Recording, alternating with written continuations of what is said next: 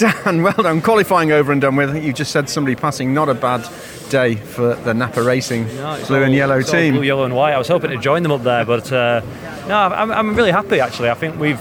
I, I knew going into that that something's changed over winter with, with what we've done or what we're doing. And last year I had a car that, that wasn't a bad qualifier. It kind of only did a couple of laps and then it fell over. Now I've got a car that does every lap the same, um, but it doesn't really peak anymore for some reason. So I. Uh, I, I can't seem to get the best out of it when the tyre's new Um, but I'm not going to drop back much from that pace tomorrow. So um, I think, unlike last year where I was dreading the, dreading the races and I was excited for a Saturday, actually I'm, I'm really happy to get through in fifth because I think tomorrow's going to come back to me now. Um, obviously, we've got to go away and understand, you know, what have we, what do we need to change. Um, to make this tyre switch on, and make the car switch on for one lap, um, why, how we, we've lost that somewhere, um, but we've definitely gained um, consistency.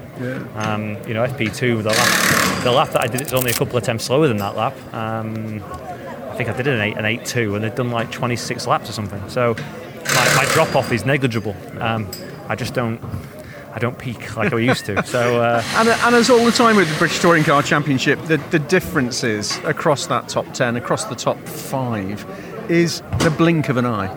yeah, you're looking at fractions of fractions. You know, it's it's so close. Um, you know, you can look at all the cars. Everyone's got a bit of a battle mark. You know, we're all pushing absolutely to the limit through the chicanes.